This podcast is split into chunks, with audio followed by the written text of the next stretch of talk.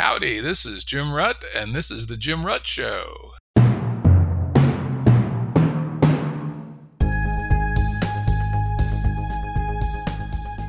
Listeners have asked us to provide pointers to some of the resources we talk about on the show.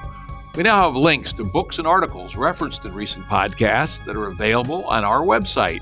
We also offer full transcripts. Go to jimruttshow.com. That's jimruttshow.com. Today's guest is Gary Marcus, author of the recent book Rebooting AI. Thrilled to be here, Jim. Hey, great to have you. Gary's the founder and CEO of Robust AI, a new company with the goal to make robots smart, collaborative, robust, safe, flexible, and genuinely autonomous. Prior, was the founder and CEO of Geometric Intelligence, a machine learning company acquired by Uber in 2016. He's the author of five books, including one of my faves from the past, which I had no idea was him, called Guitar Zero which both me and my wife loved. If you like music and you like cognitive science, go read Guitar Zero, but read the new one, Rebooting AI, first. Gary's also a cognitive psychologist who's published extensively in fields ranging from human and animal behavior to neuroscience, genetics, linguistics, evolutionary psychology, and artificial intelligence. According to his website, he's perhaps the youngest ever professor emeritus at NYU.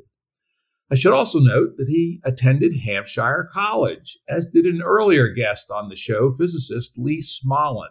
Must be something interesting going on up there. They taught us to speak truth to power at Hampshire College, and that's what Lee and I have in common. We are both um, going after some very popular views, and a lot of people don't like that, but we speak the truth as we see it. I like that. I can see exactly that that template is the case because you know both you and Lee are challenging the conventional wisdom in a major way. And neither of us are afraid to do it. I mean, it doesn't win us a lot of friends in certain quarters, but you know, science doesn't progress by people being chummy with each other. It progresses by recognizing limitations and taking the next step. Absolutely. A significant part of your new book is an attempt to be more cautious and realistic about the short term prospects for AI without denying its long term potential on what I might call the uh, oversold side, you lay out a three part description of what you think a big part of the problem is. You call it the AI chasm. Could you take us through that? Well, there are multiple parts to it, but I think we, we could start with the gullibility gap. So, the gullibility gap is that we are very prone to seeing small signals of intelligent behavior as if there's more intelligence there than there really is. So, classic example is Eliza which was just a dumb keyword matching thing that people would talk to as if it was a psychiatrist. And some people thought it was really a psychiatrist. So it would match things. You would say, I'm having trouble uh, with my girlfriend. And it would say, Well, tell me about your family. And people thought that was really smart, but it didn't actually know what a girlfriend was. It didn't know what a relationship was. It didn't know what a family was. It was just parroting those things back. It might as well have been a parrot. And lots of people thought that it was smart. So they're gullible. They see a small sample of what looks like intelligence. Our brains didn't evolve to say, hey, that person's intelligent and that's really just a machine, and just get suckered in. Another example of that is there was a guy who was so trusting of his Tesla after it had driven him around for a few hours or a few days or whatever it was that he thought it'd be okay to watch Harry Potter in the back. And, and we all know what happened to that person, right? They watched Harry Potter while their car drove for them and it ran into a trailer that took a left turn on uh, a highway and the person was killed. So, you know, it can be really dangerous to trust machines too much, but we have a strong tendency to do that. So the second thing that we talked about is, is the illusory progress gap.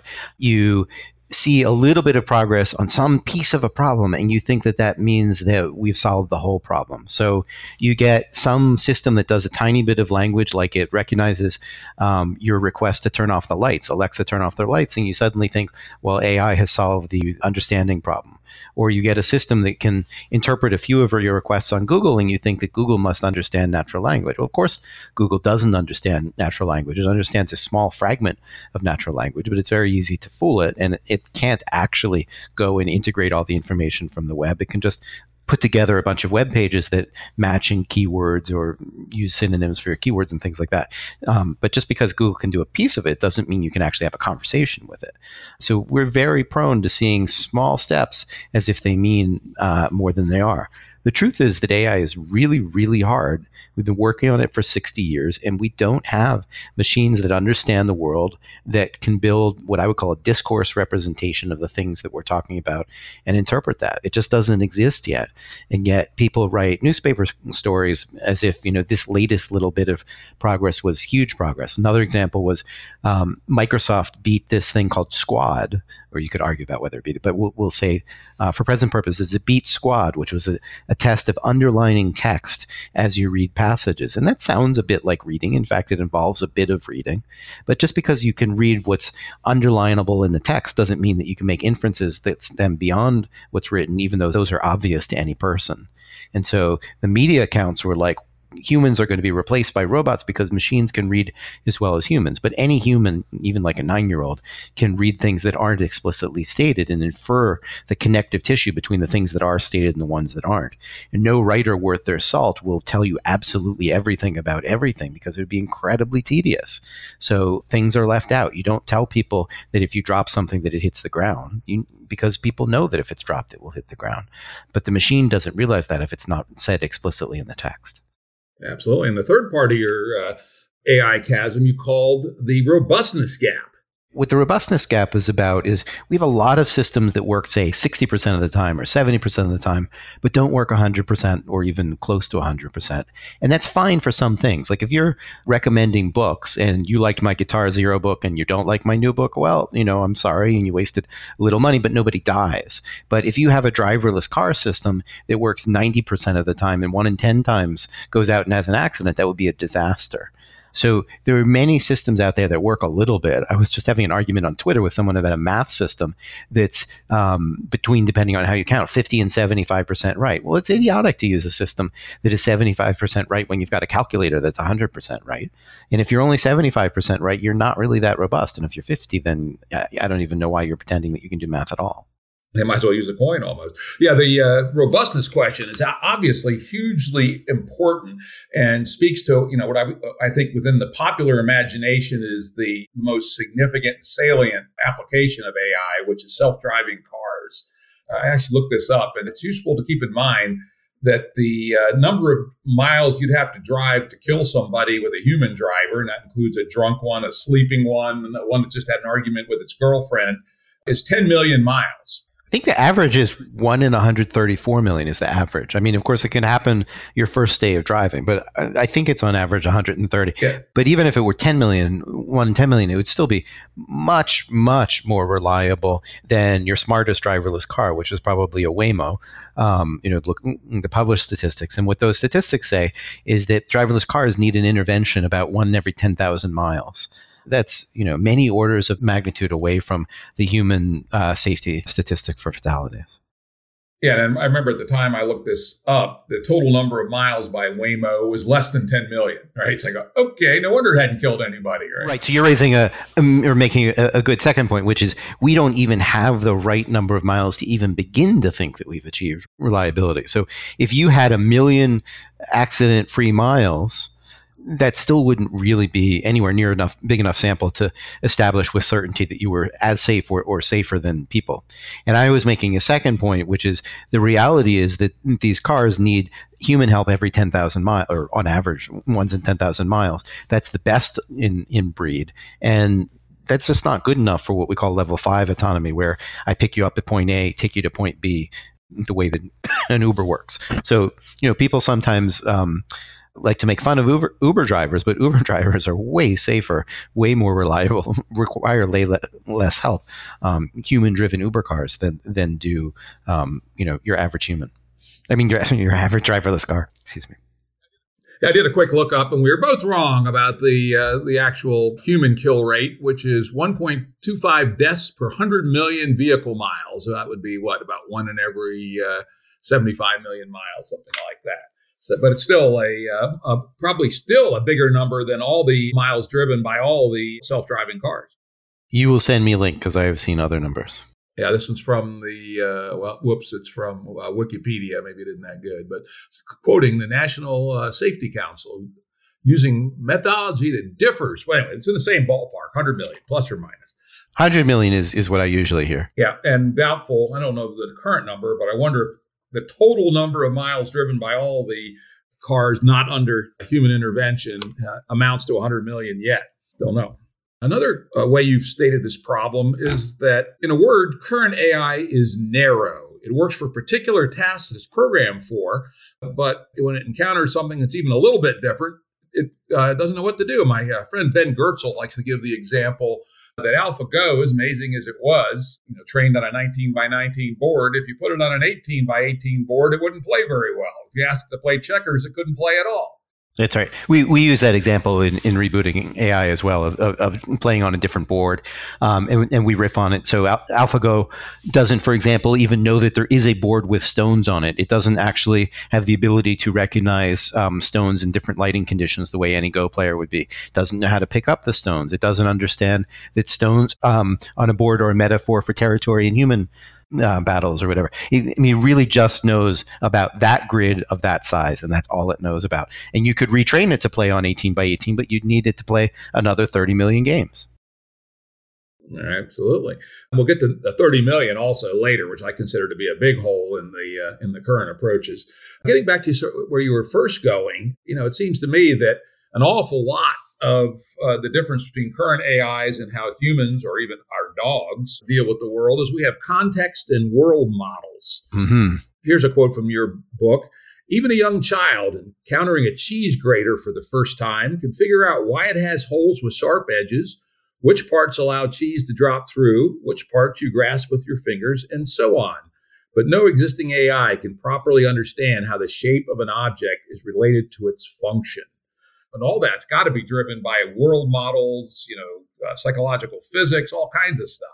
Uh, does that make sense to you? I, I, mean, that's exactly what we're arguing is, is, that the current neural networks, they learn a lot about statistics, but they don't really build a model of the world. So you can have a conversation, or not have a conversation, but test the language abilities of this thing called GPT-2, um, which is one of the most powerful language models right now, over at talktotransformer.com. And if you type in questions of the form, here's a sentence, and then you fill in the blanks, uh, you get really bizarre answers that show that even though it knows the statistics of what's going on, it doesn't actually understand um, what's going on. I was just going to see if I could quickly pull up an example of the kind of thing I was playing around with the other day. A water bottle breaks and all the water comes out, leaving. And you know what kind of answer do you expect? Like, well, if all the water is out, you should have roughly zero. But it says roughly in one example, 200 gallons of water. Like no water bottle in the real world leaves 200 gallons of water, you know, after it's broken. Or here's another example from the same thing. Water bottle breaks and all the water comes out, leaving roughly dot dot dot, and it says 6 to 8 drops of beer. Well, that's funny, but it doesn't show that the system actually understands that when the water comes out of the bottle, you basically have an empty bottle. Um, and there's just millions of examples um, of this sort. And that's frankly what I would expect from something like deep learning, which is essentially a uh, you know very large structure for capturing statistical regularities, and that's something different than what we might call artificial general intelligence. Maybe even before we get to artificial general intelligence, just to emphasize your last point, a step to artificial intelligence is you see what's going on in the world with your sensors, which you know might be cameras or people type things in or whatever. And what you're trying to do is to build a model of what's going on right now. So your listeners, for example, have a model that we have two people that are talking to each other. You may not know exactly where they are, but you can, um, if you're a listener, you in your model, for example, think that they're both English speakers, they're both knowledgeable about machine learning, they're both opinionated, and so you're, you're building up um, some view of what's going on, and then you use that in order to interpret the next thing that goes on. Well, that cumulative process, the model building process, is one of the fundamental things that AI just hasn't solved yet. And deep learning in particular doesn't really solve. So it evades it by having large amounts of statistics. And sometimes that tricks people, but that also leads to the lack of robustness that we're talking about. I would argue you can't possibly get to a general intelligence if you don't have that process of cumulative model building as one of the core things that you do yeah, that seems very reasonable to me. It seems reasonable to you, but it's been very hard for me to get the field to engage in that. So you have a lot of people that are working on deep learning. They're extremely well paid. They're excited about what they're doing. And they're not really familiar with the literature on cognitive psychology, which a lot of which is about um, cognitive model building, and people just don't really appreciate that point. So, you know, Geoff Hinton is saying you shouldn't listen to Gary Marcus because he thinks that neural networks don't understand. But look at Google Translate; it understands. And the thing is that, that Google Translate does not have a deep understanding of what's going on. It does not build up the kind of model that we're talking about. So you could feed it in a passage from Harry Potter. It might translate it by looking at the statistics of how this phrase connects to this other phrase. But if you asked it at the end, what happened in this scene, it doesn't know where to start because it's not building up um, an interpretation of you know this person wound up in this room and they had a magic wand or whatever it is that they did. It's just doing a kind of like um, like China the old uh, Searle Chinese room thing. It's just matching little pieces together. It's not constructing um, these cumulative models of of the narrative that it's interpreting in just the way that we were talking about. And the field does not want to engage in that issue, and so it's kind of a little bit delusional about how much progress. It goes back to the illusory progress thing. Uh, just because you can do machine translation doesn't mean that you have a system that can interpret a narrative. Yeah, probably why it seems uh, reasonable to, to, me is since 2014, I've spent a considerable amount of time uh, reading the cognitive science and cognitive neuroscience literature, and particularly focusing on the intersection between consciousness and cognition. So I have, uh, you know, a relatively rich understanding of these things, and I use that as my uh, existence proof for artificial intelligence and compare other approaches to that. And so I can see where they're falling short. As an example, people in the deep learning side who are so insistent on deep learning uber alles, I uh, had a chat one time with a guy named Jürgen Schmidhuber, who I'm sure the name you're familiar with. And he kept saying just over and over that his LSTM version of deep learning was Turing complete and then brushed aside any need for any other approach. Turing complete. Yeah, sometimes I feel like people in the field understand math a lot better than they do psychology, linguistics, the cognitive sciences more generally. So, I mean, it, it's not surprising that if you dig into those fields, you start to understand what the problem is about cognition. Um, whereas if your approach is purely mathematical, then you get very good at kind of moving the statistics around, but you don't necessarily learn what needs to be solved. If you think about consciousness or even just cognition in general, a lot of it is about constructing narratives essentially and internal models. And that's mostly not on the radar. To Schmidhuber's credit, he's actually got a paper about building internal models uh, last year. That, that's an interesting paper. Um, but by and large, the field does not engage in that set of issues and does not engage in the cognitive science literature in general. So it's not that these people aren't very, very bright. They're extremely good at what they do, but like the models that they make, they're narrow in a certain way. And I, I think that that um, impedes progress to some extent.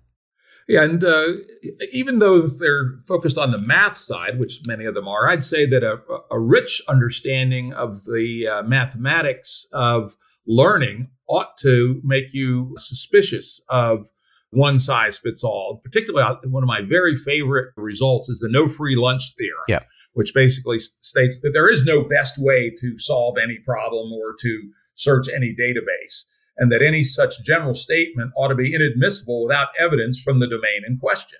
So that would be my response. Someone says this technique is the answer period.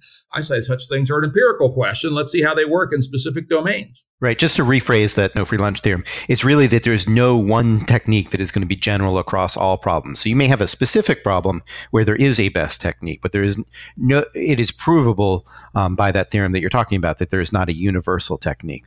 And so when a Schmidhuber or something like that says, well, I've got this universal technique, you should keep your hand on your wallet um, and realize it's actually going to be good for some problems and not others. What's interesting about about human biology is that we have a lot of different mechanisms for solving many different problems that we've gotten over evolutionary time.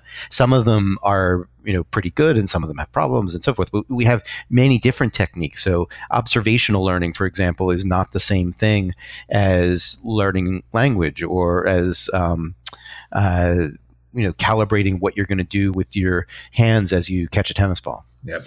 So we actually use multiple techniques. There isn't a one size fits all, as you're saying.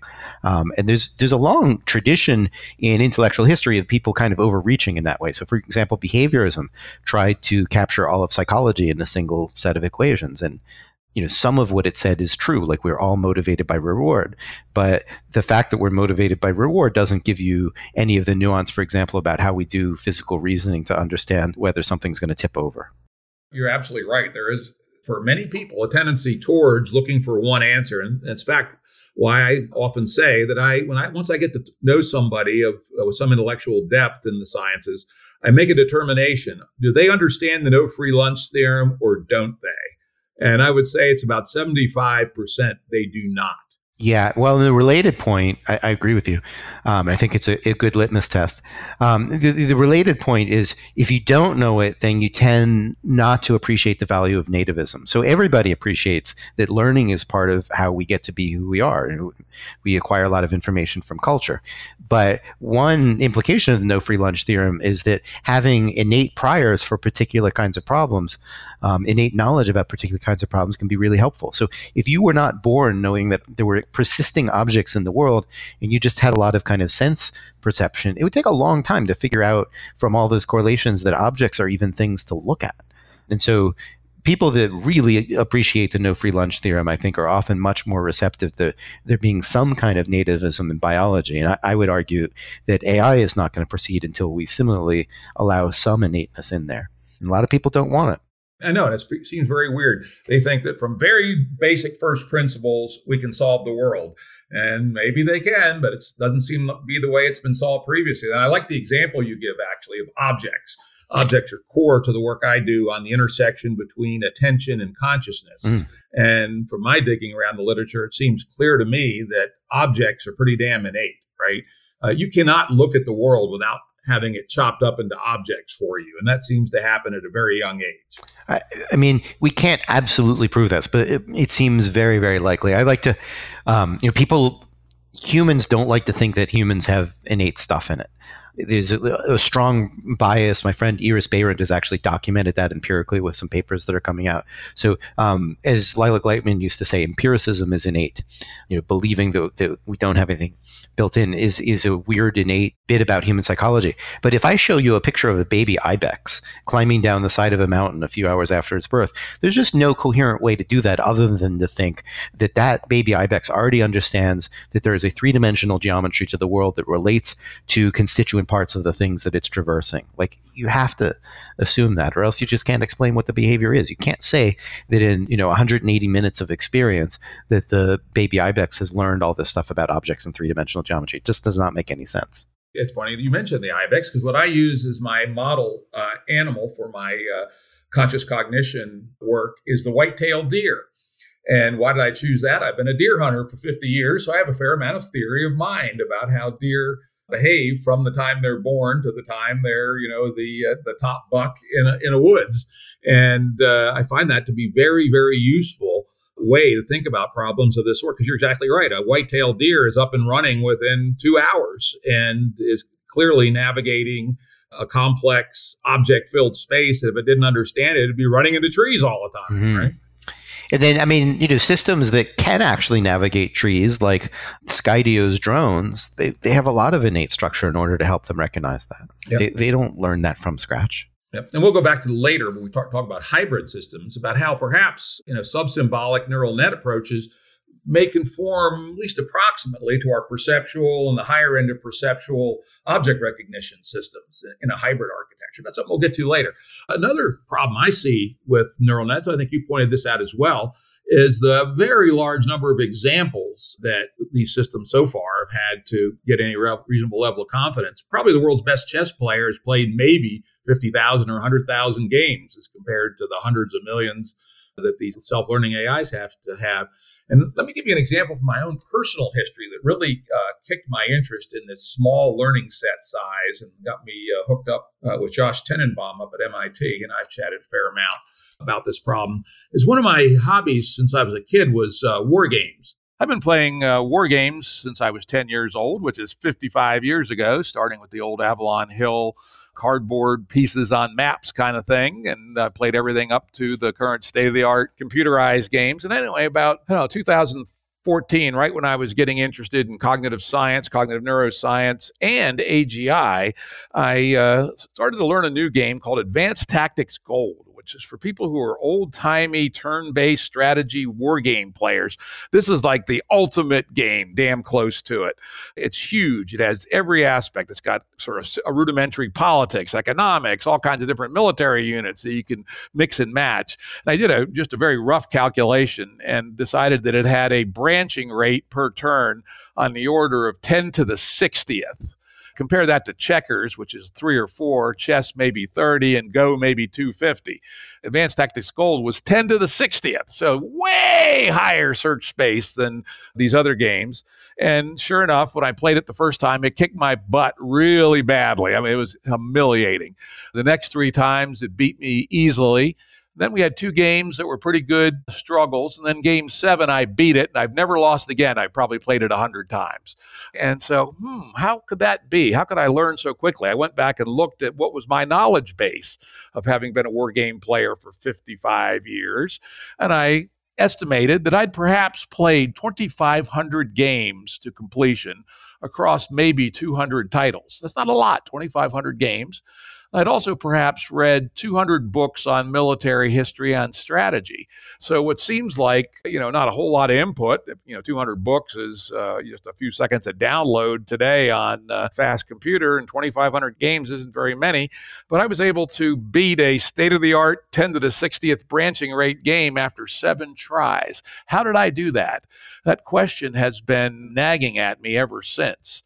And that's just a qualitatively different approach than these brute force uh, deep learning approaches. Well, I mean, I don't know anything about the particulars of the system that you were playing, but I would say that human beings have a lot of concepts like notion of evolving an economy or notion of say splitting forces or flanking uh, opposing forces and those concepts are often very helpful um, or the what is it the OODA loop you know orient uh, i forget the second o decide and act observe, decide, and act. Yeah, though in this case, it was since it's not real time.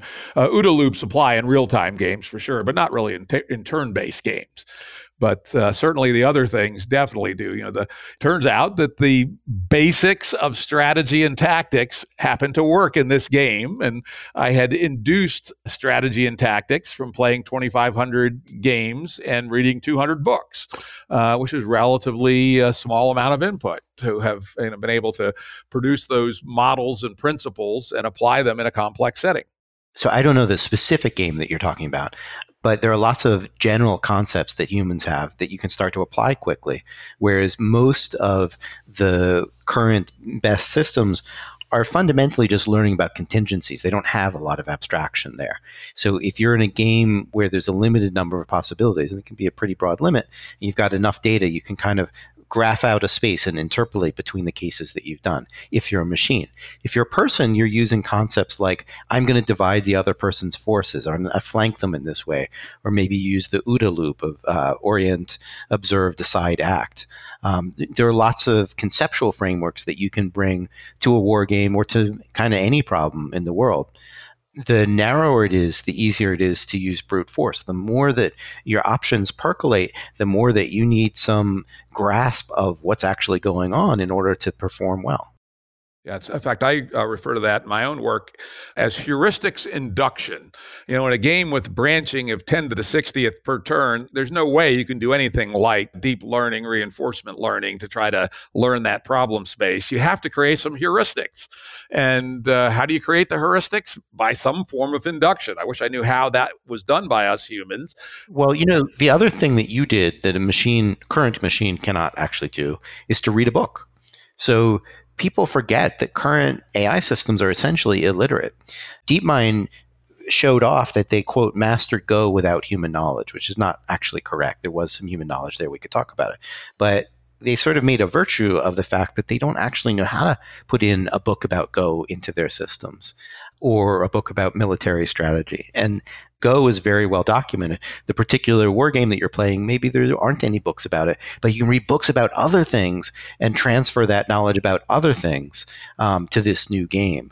So you can imagine, for example, a deep learning system learning how to play a first person shooter where you attack zombies, but it doesn't learn enough about how first person shooters work in general to be able to transfer that to a first person shooter where you blow up Nazis. Um, the the system what it's learning is very superficial, very close to the bone. Whereas what you're learning as a human is about more abstract things, like in a game that is a first person shooter, where am I likely to find enemies? How am I likely to hide? How do I change, you know, weapons and so forth? You're learning abstract ideas that you can then apply in a new environment. That doesn't mean that there isn't some very specific knowledge. So you learn, you know, the corners of this map in this game, and that doesn't help you with that game that has a different map. But you learn a lot of general things like how to work with maps, how to work with inventories, and so forth. You can apply from one to the next. There is no current AI system, deep learning or otherwise, uh, that can really do that. Can, as you said, in, induce the heuristics. So you induce heuristics about how do I manage an inventory, or how do I read a map, or how do I accumulate a map from partial information, or um, how do I duck behind an obstacle. You're trying to learn these abstract skills that you can reuse. And what we lack right now is a way of building reusable skills. Not saying it can't be done. Some form of AI someday will do it. And that someday might be in 10 years or 20 years or 50 years. Um, it will happen. But the current technology doesn't give us a way to accumulate reusable skills. So instead, people learn things so called end to end. They learn the entire game from top to bottom and nothing that they can carry with them to the next game over. And again, that limits you to games with relatively low branching rates. It does. You know, I believe, at least what I have read, I haven't actually used uh, reinforcement learning on a project, but I read a fair amount about it and came away saying, yeah, it ought to work good, but only within domains that have relatively low branching rates. Well, you know, a really telling talk that I saw the other day was by Peter Abbeel. We were both speaking at the Rotman Institute in Toronto, and he's been one of the pioneers in deep learning for robots. And he gave a very honest, candid talk. And he said, "Here's the fundamental issue: we can do all kind of crazy stuff in the lab, like wasn't his lab, but the Rubik's cube stuff that people talked about recently was an extension of work that he was um, part of the team that developed. I think it was his students. Um, you know, so you know, to remind you that Rubik's cube, the system didn't actually learn how to solve a cube, but it did learn how to do the manipulation uh, to to turn the faces of the cube, um, and that's very exciting. But you don't see stuff like that in the real world. So people build laboratory demonstrations.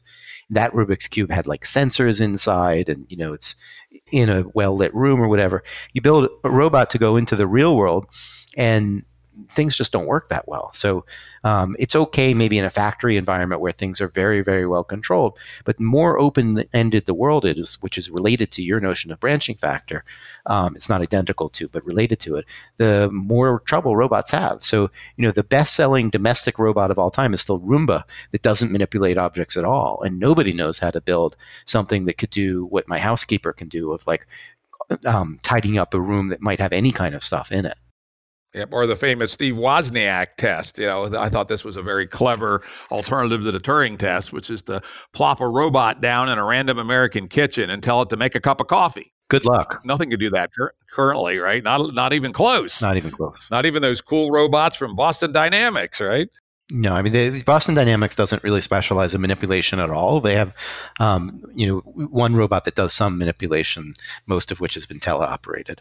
The claim to fame for their robots is that like they can walk around and you can kick them and they'll they'll remain stable, which is a kind of robustness, which is really important. But they're not robust and autonomous, able to make their own decisions let's say like I'm looking in my room right now and there's a fan that really should be put away. The, the summertime is over. And so, you know, what kind of robot is going to be able to pick up this fan? Uh, this one particular one is a battery operated fan with a long stalk. And so you'd have to go over to it, decide which axis is convenient and then grip it. And then you'd realize that the bottom piece is actually just a holder and it would drop and you'd have to compensate for that. Be no problem for my housekeeper if I said, could you move that? And there's no machine that knows how to do that. It just literally does not exist yet. Yep, or a five year old kid could do it, right? No problem. I have one, so I know it for a fact that she could do that without problem. I remember being five. In fact, my mother, the wise woman that she was, when we were out of school, thought it would be uh, interesting to teach us how to do housework, right? and, and, so, uh, just like uh, Tom Sawyer uh, at five years old, you're interested in learning anything, right? So we learned how to clean a house, how to clean a bathroom, how to straighten up, all that stuff. Show me the robot that can whitewash a fence. I will be impressed. Exactly. Now we touched on this in passing, but I want to hop back to it, which gets to my mind, which damn close to the meat of the matter of the next big step. I mean, heuristic induction is a really big one, but another one is what I, what you call, I think, and what I call real language understanding. Seems like untruly understanding language is a great bottleneck to further progress in the kinds of general purpose AIs that, that we've been talking about. In fact, you gave a nice example, which was AI programs that could automatically synthesize the vast medical literature would be a true revolution computers that could read as well as PhD students, but with raw computational horsepower of Google would revolutionize science too. But we're not even close to that. Hell, we don't even have convincing chatbots. I tried a few, supposedly the top ones, and they're not even close. They wouldn't fool me for uh, two minutes, let alone 20 minutes. What do you think the issues are around real language understanding and what real language understanding is and what we might see there in the future? So we've been trying to coin a phrase of deep understanding to distinguish between deep learning. Um, so you could say that there's a shallow understanding in systems now, right? So Alexa can understand particular requests, or you could feed into this GPT-2 system. And if you're talking about um, I don't know, baseball, it'll come back with baseball related terms. Or if you talk to it about chairs, it'll come back w- with terms that are chairs. So you could say there's a superficial understanding, but there's not a deep understanding. There's no way that the system understands that um, chairs are for sitting on, or if you took away one of the legs, the chair might fall over. And so it wouldn't be as good a chair to sit on. so there are a couple of things that are missing. One we already talked about is these cumulative models of the world. That's what language is about. Is I build in your head a model of something, and then you kind of check your model against mine or you elaborate it. That whole process is missing.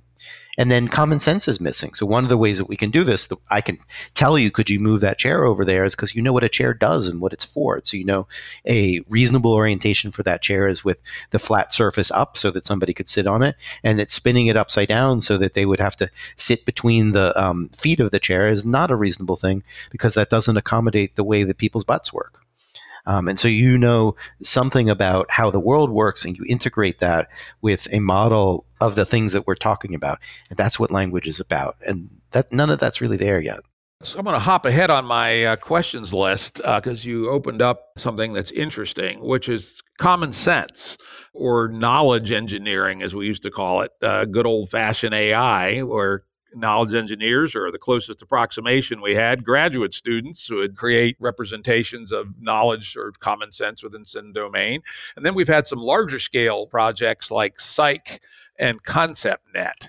And yet none of that eh, seems to have really gotten the kind of traction that we need you know any thoughts on why not and is there something like the kind of brute force way to extract common sense that deep learning has been able to extract statistical regularities well, there's a whole lot of different questions there, so I may lose some, but I'll, start with Cyc. Cyc is the to my knowledge, the biggest knowledge engineering project of all time, although there might be some medical taxonomies that, that are in some ways similar in scope. Um, and what Doug Lenat tried to do, and is in fact still trying to do, is to codify much of the world's knowledge in a machine interpretable form. I think that the specifics of how he did it maybe aren't quite what we would do today. So he did it very much in formal logical terms.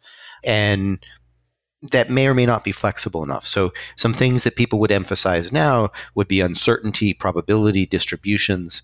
So, when I know about chairs, I don't just know some formal things about them, but I know kind of the distribution of chairs that I've seen before and what their properties are. That kind of stuff I believe is not represented in there. Um, I think as a system, one of the issues that it has is there's actually not a lot of natural language interface. It's mostly the formal logic part. And it's possible that taking Lenat's reasoning system in conjunction with a good natural language interface might actually be very useful.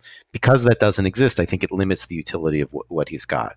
Generally, it's regarded as a failure. I'm not sure that's actually the right interpretation.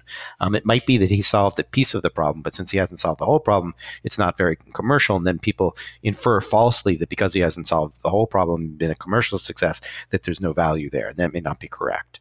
Um, as I'm implying, I would do it differently nowadays. I would have a lot more representation of uncertainty. But he's got pretty good arguments that you do want the power of, of a formal logic and not just a first order logic. You want to be able to re- represent things like, I believe that you think that such and such is going on. And that requires fairly sophisticated logic. There's no formal argument out there that he's wrong. Um, there's a lot of people who are allergic to what he did, but none of them, so far as I know, have a serious alternative. Maybe the closest alternative is some of the work that Yejin Choi has been doing recently at University of Washington and the Allen Institute for AI. I think it's very interesting, but it's not as stable and robust in drawing an inference as Lenat stuff. Um, and you know, there's probably room for both. And ultimately, I think you want to do some learning stuff like Choi is trying to do, and you want to have the formal logical reasoning abilities that Lenat emphasized, and you need to bring these together in some fashion.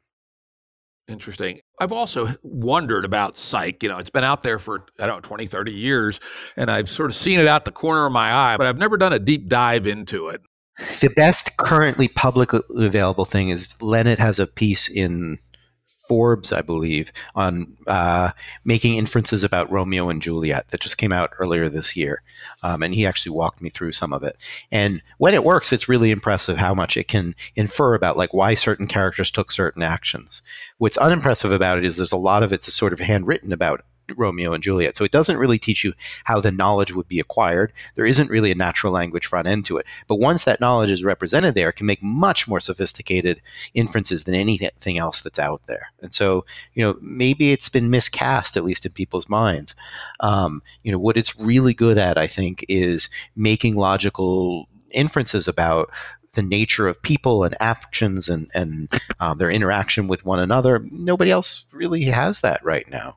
Um, it's not an end to end system. And what people are trying to build now are systems that kind of go from pixels to action. And if we could get those to work, that would be great. But the reality is they're incredibly fragile. And we give in the book the example of the DeepMind Atari game system, a re- reinforcement learning system or deep reinforcement learning system.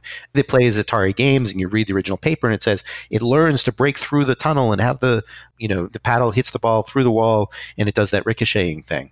But that's that's this um, illusion of progress and gullibility gap. Just because you see the machine and think that that's what it's doing doesn't mean that it, that's what the machine's actually doing.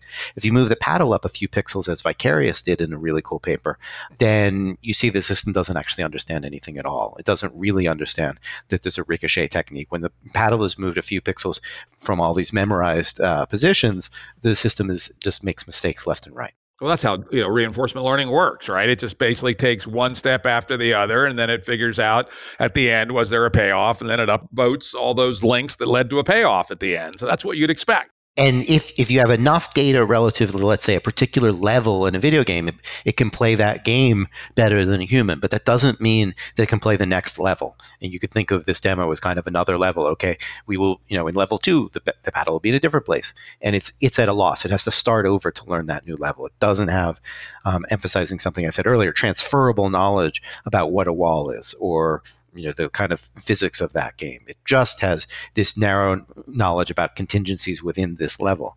If you play enough times, you can get contingencies for anything. Uh, but the question is, what do you do when the world changes? Yeah, if the world's small enough, you can do that. If the world's small enough. That's right, and it is you know you've made this point in a diff- different way, talking about branching factors and, and, and, so forth. And we've been talking about narrowness. If the world is potentially complex enough, that suddenly is not the right tool for you to use. And so there's been a lot of work on that line, and maybe something will come out of it. There hasn't been a lot of commercial application so far, um, and whether or not people come up with a cool commercial application for it, it's really not the solution for AI in the open-ended world. It's just not well suited to that. Let's uh, finish off on the Cyc ConceptNet area. And I, I think I asked a kind of ill formed question, but I'm going to try to form it better. Do you have any thoughts on how a next step in AI research might be able to extract common sense knowledge from the real world in something like a symbolic form, at least analogously to the way deep learning extracts statistical patterns from example sets? I think it's probably possible. I think that the roots of that are in things like inductive logic programming, but that we need richer innate basis in these systems so they have prior knowledge about how objects work and people work. Not everything, but some, like knowing that objects exist, that they persist in time, and so forth, in order to kind of have a scaffolding such that when these incoming facts arrive, that the system can do something with it. What people have tended to do has no prior knowledge and doesn't work very well. So there's, for example, Tom Mitchell's um, noble but I think unsuccessful attempt called NELL, Never Ending Language Learning Which I guess is still running at Carnegie Mellon, and it tries to extract triples from the world. And sometimes it comes up with things like, you know, Barack Obama is the president of the United States, um, and they're okay. They can be outdated. Um, sometimes the, the facts are really, really um, poor because the system doesn't understand about entity disambiguation, let's say. So it comes up with facts like Barry is a painter. And you're like, well, which Barry? That doesn't really tell me. Yeah. What kind of painter are you? Is he an artist? Does he do houses? Um, and and so the a lot of the knowledge is kind of under differentiated in a way that makes it uh, useless. And like the spirit of what I think Mitchell was trying to do is great. And Yejin Choi again is doing some stuff in in, in this vein. I don't think we have the tools yet. I don't think it's impossible, and I think it would be a great area to try to make some advances in. Yeah, it seems to me it's, it's, fairly close to the, you know, again, like along with language understanding, the core of getting to the next level. Uh, just thinking out loud here, suppose one were to think through a project somewhat analogous to Cyc, but with everything we know today about what's happened over the last 30 years and the knowledge we have about cognitive science and cognitive neuroscience you think it could be, considering the stakes involved in getting to high level AI relatively quickly, could it make sense to do a neo Cyc using everything we've known now to start over completely from scratch to build this grounding basis for AI? I think it could be a huge deal. I think it's a $500 million project and nobody has, has the appetite for it right now. I wrote down a billion and I said, a billion, who cares? You know, AGI is worth trillions, right? I think it'd be well worth doing. And, you know, after my robots company becomes a huge success, or maybe as a spin out of it or something like that, maybe I'll take that on. I like it because I think about a billion. You know, billions what the uh, Europeans wasted on their brain initiative, right? Uh, well, the original budget was a billion euros. Yeah, yeah, and uh, as far as I can tell, not a hell of a lot came out of that. You know, think of the Obama uh, stimulus; it was seven hundred billion, right? Take a billion of that, put it in NeoCyc, or I don't know. Well, it's it's also less than the investments that say Facebook or Google slash Alphabet make in AI each year, but it's not to their taste. Yep, that's contrary to the religion, at least that Google. I mean, you know, Facebook is perhaps a little less monomaniacal, but still mostly dominated in the deep learning approach. Let's hop back a little bit. Again, we hopped around a little bit here, but that's part of the fun of doing a podcast, make it somewhat nonlinear. We were talking about language. Something that really hopped out from the book, which resonated with me, is that you said human thought and language are compositional you know, as are, by the way, most good techniques for doing computer programming. Could you tell our audience what you mean by compositional and sure. uh, why that's relevant? So I'll, I'll actually take a, uh, computer programming first. So the way that we build complex computer systems is we build small modules and then we build larger modules out of those smaller modules. You make sure that the small pieces work and then you make bigger pieces outside of them. So that's a form of compositionality. Sentences are the same way. So we have small pieces like nouns and verbs and we can make more complex complex pieces like noun phrases and verb phrases, and then we make sentences out of those, and we can make sentences, sub sentences of other sentences. So I can say, um, I like my new iPhone, and then I can say, you know that I like my new iPhone. And you can say, your friend thinks that you know that I like my new iPhone, and so forth. So you can put together little pieces inside of bigger pieces. That's what compositionality is about. For the most part, the current approaches don't really do that they look at all the words in a sentence before and after and try to find other sentences um, that have similar vocabulary in them and similar is a kind of complex notion in these systems but they don't really look at structure in that way. So they don't come back to you and say that you know this clause is about somebody's intention and this other clause is about their perspective on that intention and we're going to put it together in order to make this statement about the world and we're going to derive um, this cumulative description of what's going on. That just isn't really part of the current workflow in ai there has been work on that kind of thing historically um, but right now because deep learning is making better short-term results people are focusing there. And i think losing sight of compositionality as really the the core thing we're trying to come up with. And you know, to make a distinction for the audience, there's historically been divide between symbolic uh, AI and sub-symbolic AI, which uh, deep learning and neural nets are the primary example. And historically, symbolic AI has been compositional, or at least in theory could be, while mostly sub-symbolic has not been compositional. The only thing I would add to that is that the distinction itself is confused. So every neural network that I know has, for example, output nodes that are in fact symbols. And so nobody's been ever that clear to me about what sub symbols really mean. But it is true that they try to make do without certain kinds of representations like operations over variables and structured representations that any programming language from assembly language to Python takes for granted. And I, I think that in a way they're kind of tying their hands behind their back, taking away one of the most valuable discoveries in, in the history of humanity, which is how to write computer programs compositionally. Yep. And that was relatively recent. Hell, I'm, old enough that I remember when people wrote these horrifying, in fact, I did some myself, these horrifying 1500 line Fortran programs that were just ugly bags of spaghetti, right? Yeah, I used to write in BASIC with all these go to lines that you know, it was completely not modular. It was a mess. It was hard to debug and yeah. it was hard for someone else to understand your code if they looked at it later because it was not sufficiently modular. It was not, I mean, even those programs, though, you have to say were compositional in the sense that even a line of basic code um, if A equals B is still a symbolic system. It wasn't a very well structured symbolic system. So, you know, there's symbols at the level of your basic operations, and even BASIC or Fortran or whatever um, is completely symbolic in that sense. And deep learning systems, for the most part, don't allow that in. And you have people like Geoff Hinton trying to say, "Don't go there. Don't look at that kind of stuff. Um, it's evil. It's old fashioned. Don't touch it." Um, but you know all of the world's computer programs are essentially are built on this kind of stuff. And then the more sophisticated stuff, anything that any you know reputable software engineer would write now um, is compositional at a very high level. So you know you build modules on top of modules, and you have inheritance and all these kinds of stuff. Um, that, that's very much uh, from the symbol uh, manipulating tradition.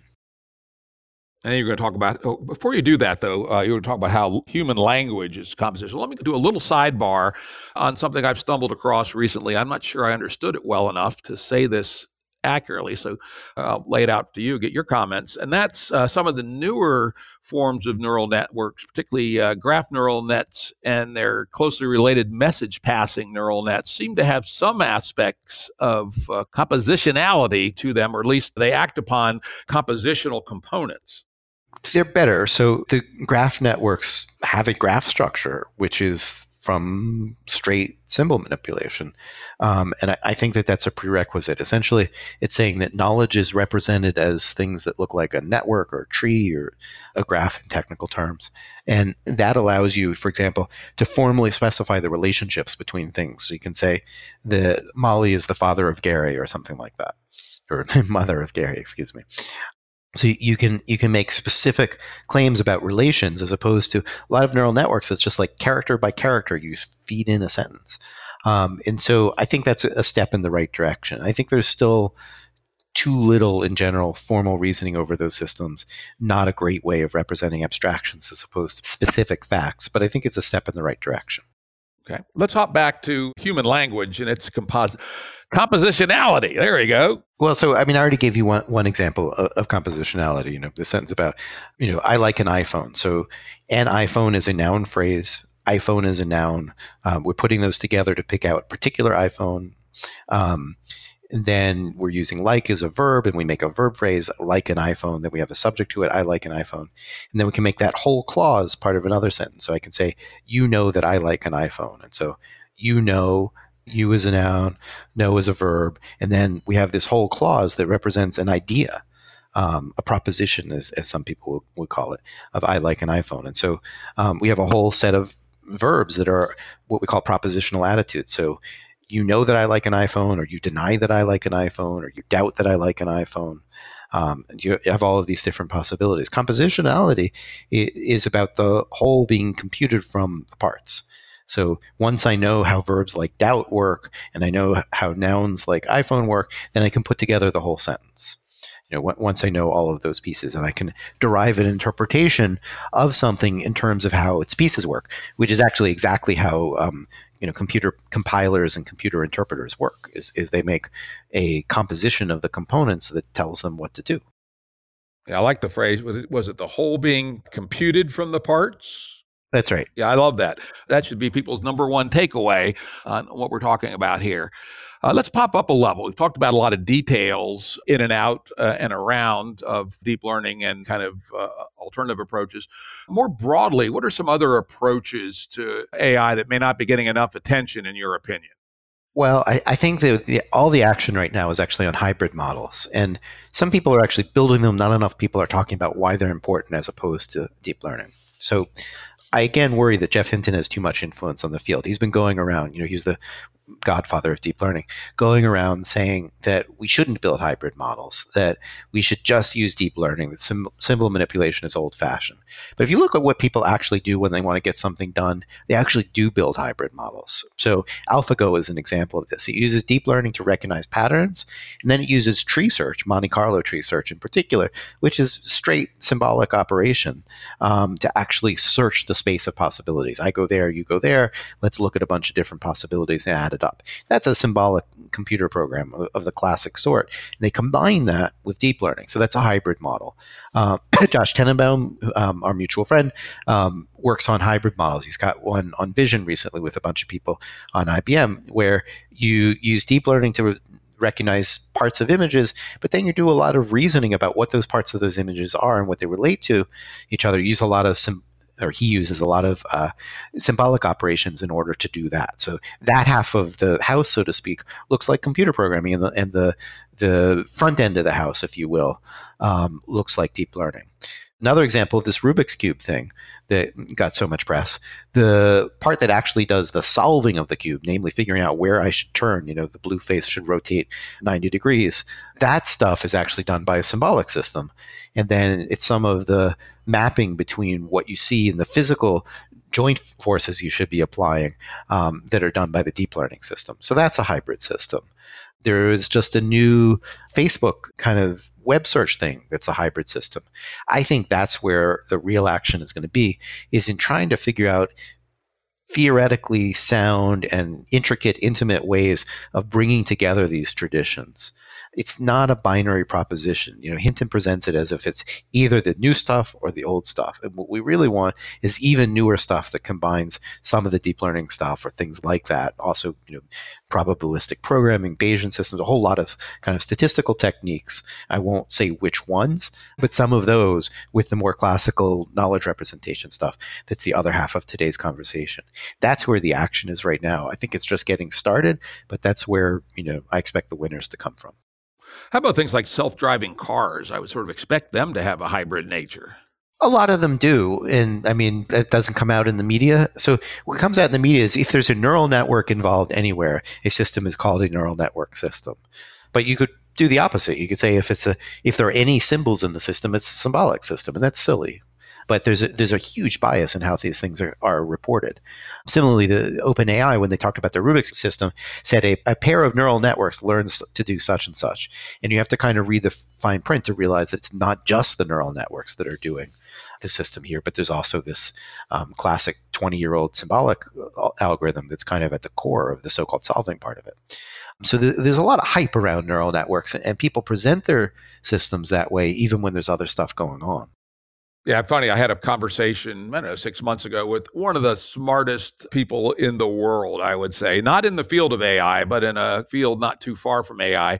And he had somehow extracted the idea that the only thing happening in AI these days was deep learning. I was uh, fairly shocked. I had to disabuse him of that notion. It's a widespread misunderstanding, in part because the hype machine for deep learning is so powerful within various corporations that have a lot at stake. Um, and OpenAI is, you know, actually a, no longer a nonprofit or no longer fully a nonprofit. Um, so that fits under that umbrella. So Zach Lipton called it weapons grade PR. So you have a lot of weapons grade PR behind neural networks. Um, and it's a nice story to tell the media about, hey, these are like brains and they work great. But they're not really that much like brains. And it turns out you need other systems to kind of prop them up and so forth. But that's a more complicated story and people aren't as receptive to it.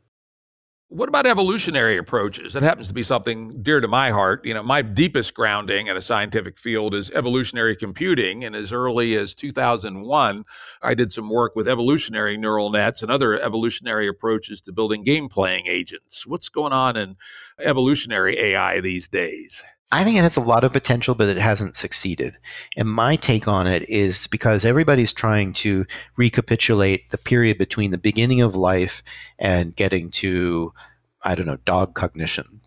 And what they want is not dog cognition, they really want human cognition. But starting from pre bacterium isn't going to get there. So you start with systems that are total blank slates. They don't have the equivalent of a genetic basis of a vertebrate brain plan, for example. You know, it took close to a billion years of evolution to get a vertebrate brain plan. It's a very hard won evolutionary struggle, if I can anthropomorphize a little bit.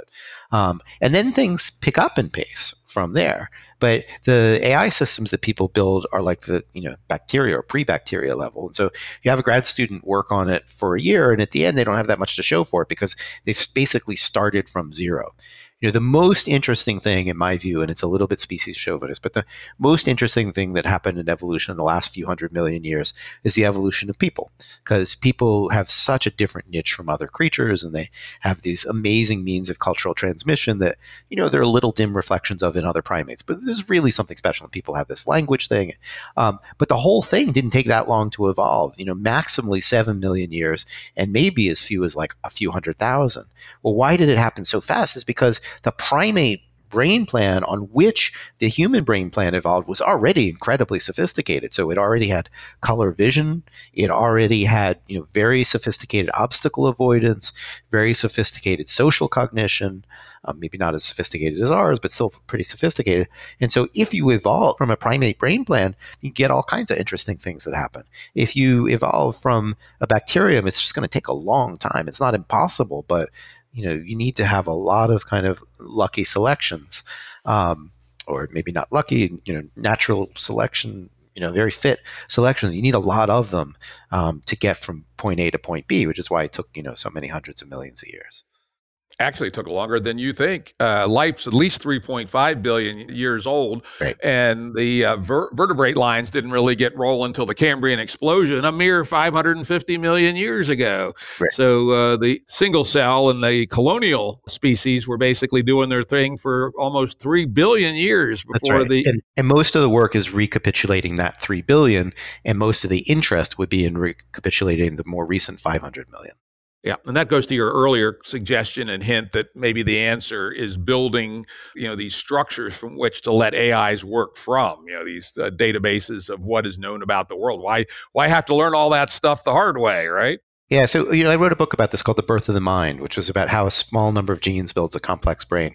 And the part of the basic takeaway was that, let's say, the vertebrate brain plan is a very complex library of self-assembling subroutines and you need the library in order to get going. The reason that people can build a website in a day now is because you have huge libraries to draw on, lots of subroutines.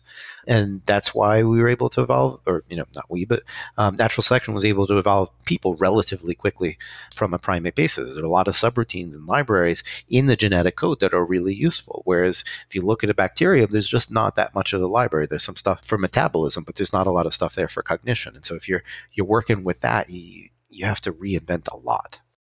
Hmm, I think there's a, a good hint there on uh, on ways to move faster. One last area I want to ask you your thoughts about is the old field of cognitive architectures. You know, things like SOAR and ACT-R, et cetera. Is there anything happening in those kinds of fields that might be relevant to the next big step?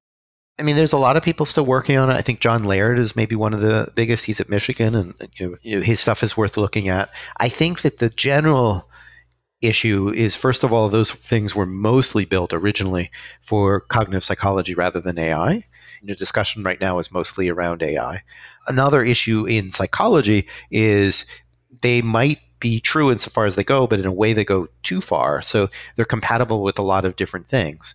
I think that's okay, but people are expecting that if I choose SOAR, then automatically, or ACT-R, or whatever, that that gives me the answer to cognition. Whereas it's kind of like a notation that could allow you to build a model of cognition rather than the full model of cognition.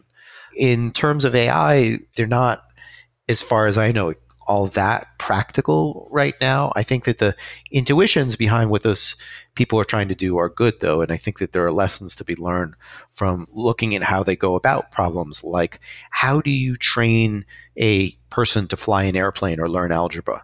What are the steps that a person goes through?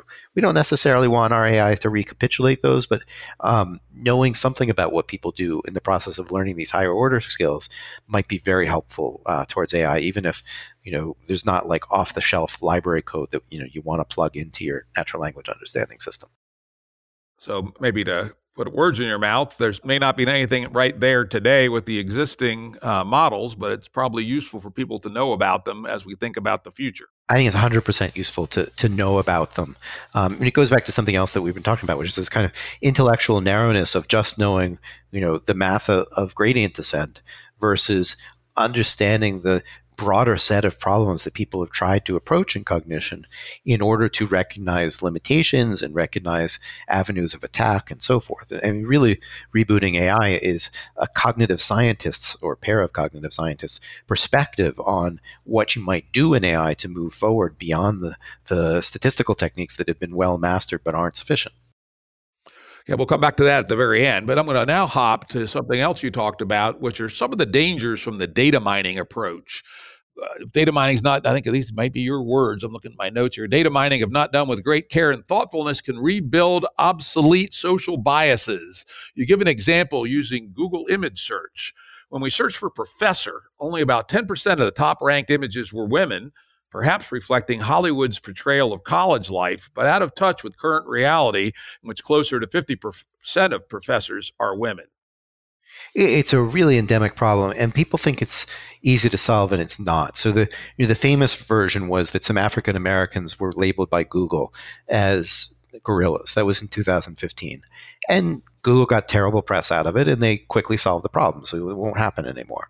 But there's just more and more versions of that problem and there's no currently even I think possibility of systematically solving it. So you know, there's lots and lots of variations on that, and your listeners can go home and try things like um, uh, uncle and niece, for example, and you'll probably find that they're mostly white, for example, even though you know white people are, I guess, a minority of the world's population, um, but they're better represented in the data set, and the system doesn't know the difference between what's represented in the data system and what's out there in the world, and so it doesn't capture it. And every time one of these things is fixed, and there was, you know, cases like this in 2012 that were fixed in 2013 or whatever, 2015, 17, 19, so forth. The, the problems just keep popping up, but it's like whack-a-mole. And people put band-aids, if I'm mixing my metaphor, sorry. Um, people put band-aids on them. They fix one of these problems, but there are hundreds or thousands of potential instantiations. Nobody notices them, and they just keep happening. And it's exactly about perpetuating existing statistics rather than understanding what's going on. If, if, you think about what a good economist like Steven Levitt of, of Freakonomics fame does, is he takes a bunch of bad data from a bunch of bad studies, figures out how to decouple them, deconfound them in order to derive a sensible conclusion. And we need ultimately for AI to do that. So it gets a bunch of bad samples. It needs to understand what's at stake, what's the history here, and compensate for prior history and so forth, and come up with something that's in line with our values or objectives or whatever.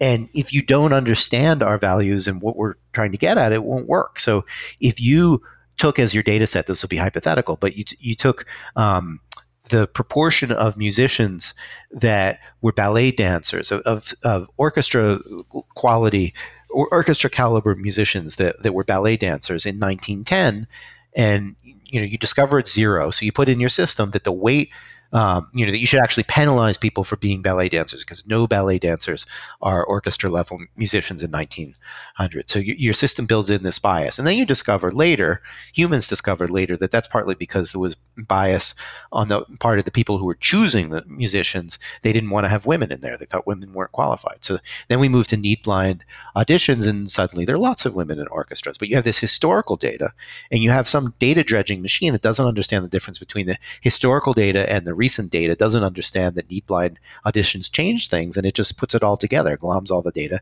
and in that way it perpetuates the bias. Uh, very interestingly, in that long discussion about data mining, you use the word understand about 12 times, which tells us that if we want our AIs to solve these problems for us, they have to understand, which they don't today. Yeah, the defense of deep learning people is to say it's hard to define understanding, which would be like saying that since we can't quite define pornography, and you know the famous quote that I'm alluding to, that we shouldn't have any policies about it. And, and that's silly. So it is hard to define understanding. We tried to give it by example primarily. We gave lots of examples. Like understanding is being able to read a children's story, make inferences about who did what to whom, where, when, and why. You know, understanding is about being able to analyze those journalist questions when you're confronted with a narrative or an article or, or things like that. Hmm. I just had an odd thought. Perhaps the rejection of the concept of understanding from perspective of the neuronet folks is at least analogous to the rejection of internal process by the behaviorists. It's very, very similar. There, there's a similar instinct behind them. So, um, you know, both the behaviorists and their latter day reincarnates, the, the neural network people, want to derive everything from data. They don't want to talk a lot about mental representation. Behaviorists didn't want to talk about it at all, and neural network people mostly don't. So, they actually come from a very similar part of intellectual space. They're both trying to define everything mathematically and kind of missing the importance of knowledge, representation, innateness, and so forth. That makes sense to me. Uh, final bit on this section. I love this point that you made, which I had never thought of, but it's going to become more and more uh, true. The heavy dependence of contemporary AI on training sets can also lead to a pernicious echo chamber effect, in which a system ends up being trained on data that it generated itself earlier. I have noticed that if you use Google to look for odd things, which I do all day, every day, more and more of search spam is obviously generated by rather stupid AIs, right? And something mining the web is going to be mining this AI generated garbage. And, and, over time, that's going to get better and better. And more and more of the content on the net is going to be AI generated. And then if it's processing its own, as you say, its own generated data, or at least it's by relatives of itself, other AIs using similar toolkits, I don't know what bad effects could come from that, but it seems like that's not a good idea. Sucking your own fumes, never a good idea.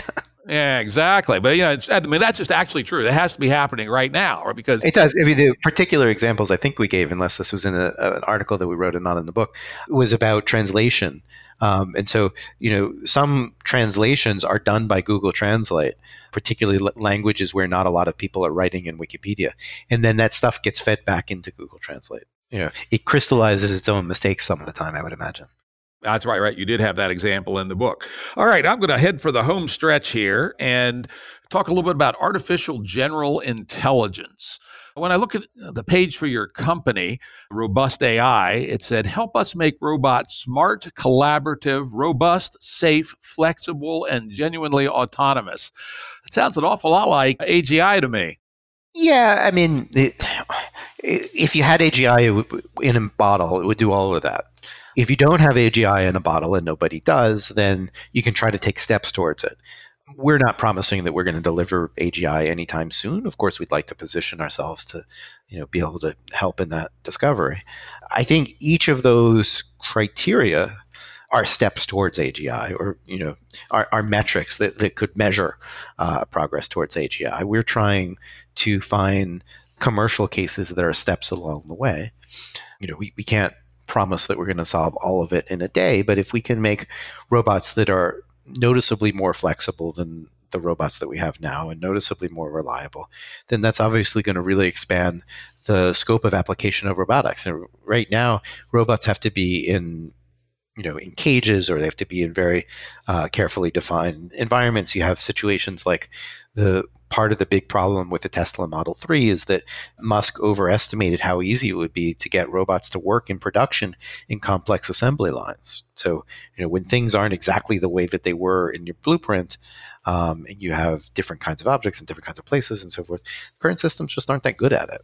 To really get full service version of Rosie the robot might take us you know close to to uh, AGI, and maybe there's some intermediate point that's not Rosie the robot, but that's at least you know safe in a domestic environment and a lot better than than you know what we've got now. Um, similarly, like you can think about package delivery. You know, right now, people are building all of these kind of four wheel cargo carriers that bring something to your street, but they don't bring it up the stairs, right? And so that's not really what people want. I mean, that's not why they've been paying FedEx for you know the last 30 years to you know have to go out to the street to collect the package when the, the delivery guy's there they want FedEx to bring it to their door. And building a robot to do that wouldn't I think be full AGI but it would require a lot of reliability a lot of autonomy a lot of flexibility um, of the sorts that we're talking about Yep. I, having formerly been a guy in the domain name business at one brief period in my career, I always register domain names, which I think are indicative of the future. And one of the ones I grabbed about a year and a half ago is Proto AGI. And the things you're talking about there strike me exactly as Proto AGI. And I think that's going to be a very hot area for companies in the coming few years. Certainly hope so. so I think you might well be in the right place. Let's bump it up a little bit. You have to have thought about AGI. Uh, what are your thoughts about time frame to really getting to AGI? It's hard to know for sure. I mean, I always think about like in the you know early 90s nobody had any idea how big the internet would be and they had no idea that you know social networking would change national politics and all kinds of stuff so, you know, it, it's hard to really predict the future. The example we give in the book is in Blade Runner, they have androids that are, you know, fully able to blend in with human beings. And at one point they stop at a payphone. And this is sort of astonishingly anachronistic because, you know, cell phones were basically became widespread in the year 2000, and these robots are, are, are ways off. So predicting is very hard, but we, we can say for sure, I think, is no commercial system is remotely close to natural language understanding, which is certainly a prerequisite of AGI. No commercial system is remotely close to the kind of flexible, dynamic reasoning that people can do. No current commercial system is close to being able to transfer between different tasks in the way that you were from one war game to another. These things don't exist yet. They may exist in somebody's lab, but they're not widely known. And so it's going to be a while. You know, that much we can be sure of. It's not happening next week. It's probably not happening in five to 10 years. It might happen in 20. It's, it's really hard to project. And it might happen in 100 because the problems are really, really hard. Nobody has a bead on how to develop enough understanding of the world in, in machine interpretable form right now, for example. There are a lot of problems that have to be solved. So, you know, my guess is somewhere between 20 and 100 years, maybe closer to 50. And it's a wide confidence interval. People always want, you know, a number. Like Ray Kurzweil loves to say, like 2031. Anybody that gives you a precise number is bullshitting you. It has to be a confidence interval, meaning, you know, within these boundaries with some likelihood. We can't do better than that the way I satirize Ray's estimate is I say, yeah, February 26th at 11:30 p.m. in 2042, we will achieve AGI, right? On, on West Fifth Street in Dallas, right? I mean, it's like that hyper precision makes it compelling to many people, but it's actually a, a, clear sign that it's bullshit. Yeah, it's all about the error bars, right? I'm, exactly. I'm coming about with you. It's somewhere between 15 and 100. And if, if I had to put down a small bet, I'd say 40 to 50, something like that. But who the hell knows? Could happen tomorrow. Well, no, it couldn't happen tomorrow. I mean, that's the one thing it really can't do. It's just not happening tomorrow five years is probably the, the shortest possible period, but I shouldn't say shortest possible. Anyway, let's not speculate any further. We know it's uncertain, not tomorrow, but probably within the lifetime of people who are already alive, which is interesting. Uh, which brings us to the topic that we have to talk about at least a little bit, even though I'm bored to tears with it, is AGI safety. What are your thoughts about that? I mean, the, the line we have in the book is is don't worry about killer robots, um, at least anytime soon. First of all, they've never shown any interest in our affairs or attacking us. So worry about bad actors misusing AI, but don't worry about the robots rising up. And second, if they do come and attack, lock your door. And um, if that doesn't work, climb a tree because robots don't know how to open doors. They don't know how to climb trees. They're, they're really not that bright right now. So we don't have anything in the near term to worry about. All righty, I think we will wrap it up. Unfortunately, we had lost some time with technical difficulties. I had about three or four more questions, but that's all right. This has been extraordinarily interesting, extraordinarily uh, useful, and I would uh, strongly encourage people that are interested in questions like this to go out and Gary's book. Gary had a co-author. Who was your co-author? Let's give him some credit too. My, my co-author is Ernie Davis. He's a computer scientist at NYU, and 95% of the really cool examples in the book are his. All right. So, uh, Ernie and Gary's book, Rebooting AI. If you find this at all interesting, go read it. Thank you very much, Gary, for a wonderful conversation. Thank you very much. That's great. Production services and audio editing by Jared Janes Consulting. Music by Tom Muller at modernspacemusic.com.